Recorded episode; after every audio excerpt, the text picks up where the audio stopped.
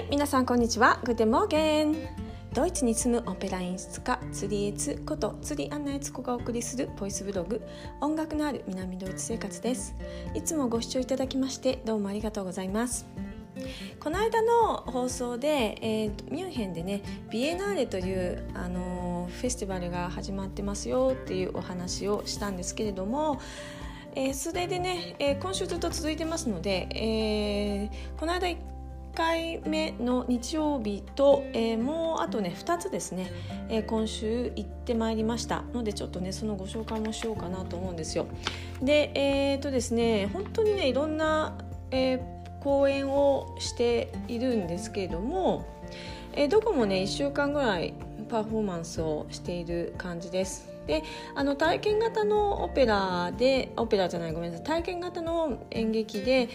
あのこうさんびゃくろくじゅうど見えるメガネをね映画のメ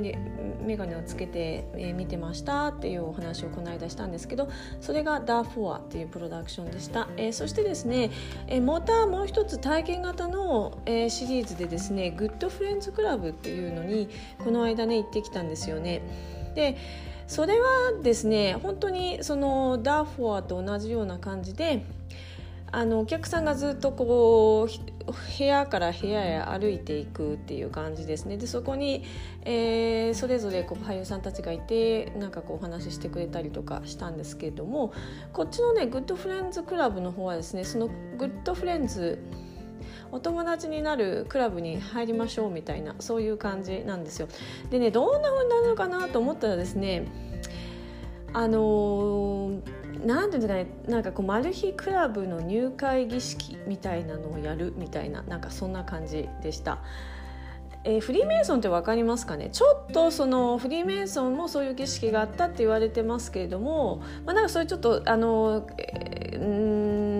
ん気持ち悪いようなことは全然しないんですけども、現代的な感じで、まず一番最初にですね洋服着てくださいって言われて、なんかちょっとしたなんか、えー、なんか日本でいうとハッピーみたいな感じだったんですけど、なんかこう上着を渡されて、えー、それをみんな同じようなやつを着て、でそれでじゃあまずスキャニングみたいな、一人ずつですね、なんか宇宙の宇宙船みたいなのに入ってですね、なんかライトでビキビキビキってされてスキャニングされて、でそこからなんかこう音楽とビデオの洪水のバーっていう部屋に入れられてみたいな、で次はなんかじゃあこの宿題をやってくださいみたいな感じで、そういう宿題の部屋をいくつか通ってみたいな、で最後はじゃあこう寝ながら今度そのなんていうかな深層心に入り込むような音楽を聴きましょうみたいな、そういう感じでした。うん、で、えー、演劇的な要素というよりは音楽インスタレーションみたいな感じでしたね。うん、でこのねビエナーレなんですけども、そもそも音楽劇っていうのを対象にしているんですね。音楽がメインで、えー、と作曲家がまず選ばれて、そこに付随してこうプロダクションをやっていくっていうような感じであの作られてるみたいです。であね、本当にねミュンヘンというかドイツはやっぱりねすごいなと思うんです。これはね国の政府のお金でですねあのやっているパフプロイベントなんですよね。うん、でいやそういうなんかこう実験的なことをあの、まあ、するイベントなわけですよ。であの若手の作曲家が、まあ、こう選ばれてやるっていう感じでしたね。うん、このグッドフレンズクラブの方の演出家というか作曲家兼演出家は非常に若いふたりのグループふたりのえー、男の人と女の人のペアでやってらっしゃいました。うん、別にあの結婚してとかじゃなくてですね仕事仲間っていう感じで、えー、メインが作曲家の人が企画したというプロダクションでした。うん、さんじゅうだいぐらいかなあのお話できたんですけど、さんじゅうだいぜんはんからにじゅうだい終わりぐらいのすっごい若いお二人でしたね。はい、で、えー、昨日もねまた違うのを見てきたんですよ。で違うのはそれはですねそれはちゃんと席にお客さんが座って舞台が向こうにあってっていう感じのプロダクションだったんですけど、名前がですね Plans for Future Operas で、将来のオペラでの企画とか計画っていう名前でですねえー、将来のオペラの企画みたいな、まあ、そのオペラという、まあ、ちょっとキーワードがつくと私どうしても言ってみたくなるのでうーんと思ったんですけど、えー、ではピアニストがひとり、えー、歌手がソプラノがひとりっていうふうにしか書いてなくてですね、うーんなんかいまいち分かんないどんなんなんだろうなと思ったんですけども、えー、行ってみたんですね、えー、非常にですね笑っちゃうことが多くて、あのそれはいい意味でね、あのこうギャグを取るなんかこうギャグの音楽っていう感じでした。これもですね作曲家の人が、えー、自分で作曲してプロジェクションがいっぱい使われてたんですけど、そのプロジェクションをデザインしてっていう感じだったみたいです、うん、でですねもうねこう結構こう見ててお客さんから笑いがドドドドってこうついてる感じのプロダクションだったんですけど、その未来のオペラをこうこう舞台で表現するっていう感じだったんですね。でも一番最初からまずメディテーションをさせられてですね、はい息を深く吸ってください、吐いてください、何も考えちゃいけませんみたいなまずアナウンスが入って、はい目を閉じてくださいって、そこからですねあなたはこうオペラ座にいるのをちょっと想像してください、え舞台は何もありません、そこの向こうの方に、えー、ストーム嵐が来てるようにイメージしてくださいみたいな、で反対側から、えー、合唱団がやってきますみたいなですね、でそしてその辺のイメージしてください、まだ目をつぶっててくださいみたいなところから入るんですよ。でえこれはむしろずっと目をつまったまま自分の頭の中でオペラを想像しろっていう作品なんか最初思ったんですけど、いやその後はやっぱり違ってですね、でしたらあのプロジェクションが始まって、えー、今度プロジェクションですねどんどんどんどんこうあの未来のオペラシリーズワンみたいな感じで出てくるんですけど、それが面白くて、えー、例えばオペラは死んだ人とコミュニケーションができるとかですね、えー、テレパシーをテレパシーでつながるオペラとかですね、なんかこう森の鳥とコミュニケーションを取るオペラとかですねあとはパーキングスロットだから何ちち、えー、駐車場地下の駐車場でのオペラとかですね、ソプラノがボンボンボンとかピーピーピーとかですねひたすらそういう感じで歌うみたいなででそのプロジェクションもですね本当になんかこうブレインストーミングをしてこうアイデアを書き留めていったみたいな感じの、本当になんかこう鉛筆かなんでしょうね、あのクーゲルシュライバーってドイツで言うんですけど、ボールペンみたいな感じ、普通のボールペンみたいなのでだーって雑書きしてあるような、そういう絵がボンボンボンボンこう出てくるんですよ。でそれで音楽がそういう風にこう流れで、音楽もですね録音してある音と生で弾くでピアノとシンセサイザーみたいな、シンセサイザーもかなりいろんな音が出て、それを混ぜこぜにして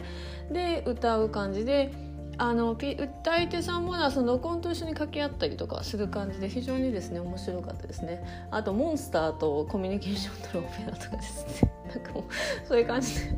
モンスターがモーモーモーモーみたいにして流れてる音にソプラノがなんかこうあの I can't communicate みたいなことを言ってたりとかですね、歌いながらですね、そんな感じのオペラで終始終わっていくっていう感じでした。でえー、作曲的な観点から言うと何でしょうね、完全にあの音調をぶっ壊したあの旋なんでしょう、あのクラシック音楽ってもともと調整音楽って言われてるんですけども、ドレミファソラシドっていうこのそのスケールを元にして書かれてる、その調整音楽をぶっ壊したのが現代音楽ですよね。でそのぶっ壊してそのぶっ壊していくとどうなるかっていうと、ただの雑音になっていくんですけども、その雑音みたいな音楽も混ざりつつ、ただメロディックな要するに調整音楽、いわゆるそのぶっ壊してない前の現代音楽的な音もありつつみたいな感じでこう結構混ぜこぜだったんですね。プランフォーペラフューチャーオペラの方は本当にまさしく本当にちょうど混ぜこぜで、そのいわゆる耳に優しくてなんか口ずさめるような調整音楽と、あの完全にぶっ壊したっていう感じの無調音楽がこう混ぜこぜに入っている感じで、まあでもその無調にしても調整音楽にしてももうありますんで、今の作曲家って本当に今難しいところにいるなと思うんですけど、ここまで行ききってその先どこに行くのかっていうのがかなりみんな低迷している。ミニマリズムってただひたすら一つのフレーズを繰り返すっていう方法を作曲していたあの作曲家もね、ここなんでしょうごじゅうねんぐらい前とかにいっぱいいますけども、そういうのでもないしみたいな、いずれにせよその流派みたいなのが結構やりきってしまって、今の若手の作曲家っていうのは結構次どこに行くんだろうっていう低迷しているところがあるとは思うんですが、ただこれをですね、その国のお金でやるイベントでフェスティバルで劇場フェスティバルで音楽劇フェスティバルで、えー、その作曲作品っていう形よりもそれを舞台芸術として発表するっていうこのねビエナーレのミュンヘンのビエナーレというこのあのイベントは非常にね大きな意味があるんじゃないかなと思います。えこんなのをですね国のおかげでですね大々的にやるっていうのがすごいなと思います。で昨日のそのプランフォーフューチャーオペラもね客席非常に少なくてですねひゃくにん入ってないんじゃないかなと思うんですよね、うん、でグッドフレンドクラブの方はですねひとつのグループがにじゅうにんでいちにち 7, 7グループ入れるって言ってたんでいちにちかけてずっと さん,よ 時間パフォーマンスしてもひゃくよんじゅうにんぐらいしか入らないわけですよね、うん、ということでですねあのー、チケットだけの採算を考えるとめちゃめちゃ損をするっていうか無理がある、そういうイベントをですね、まあ、国が相当サポートしてると思うんですけれども、そしてそのお金になるかならないかまだ分からないそのかなり実験的なパフォーマンスをこうやってやらせるって、やっぱドイツはですね音楽劇に音楽とかですね演劇とかですねこういうあのアーツに対してのですねやっぱり懐が広いなと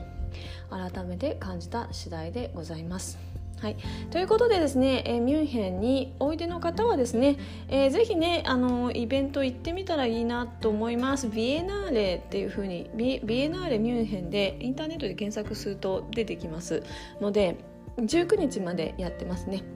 はい、ということで、えー、今日また皆さんお元気でアフビタゼンチュース。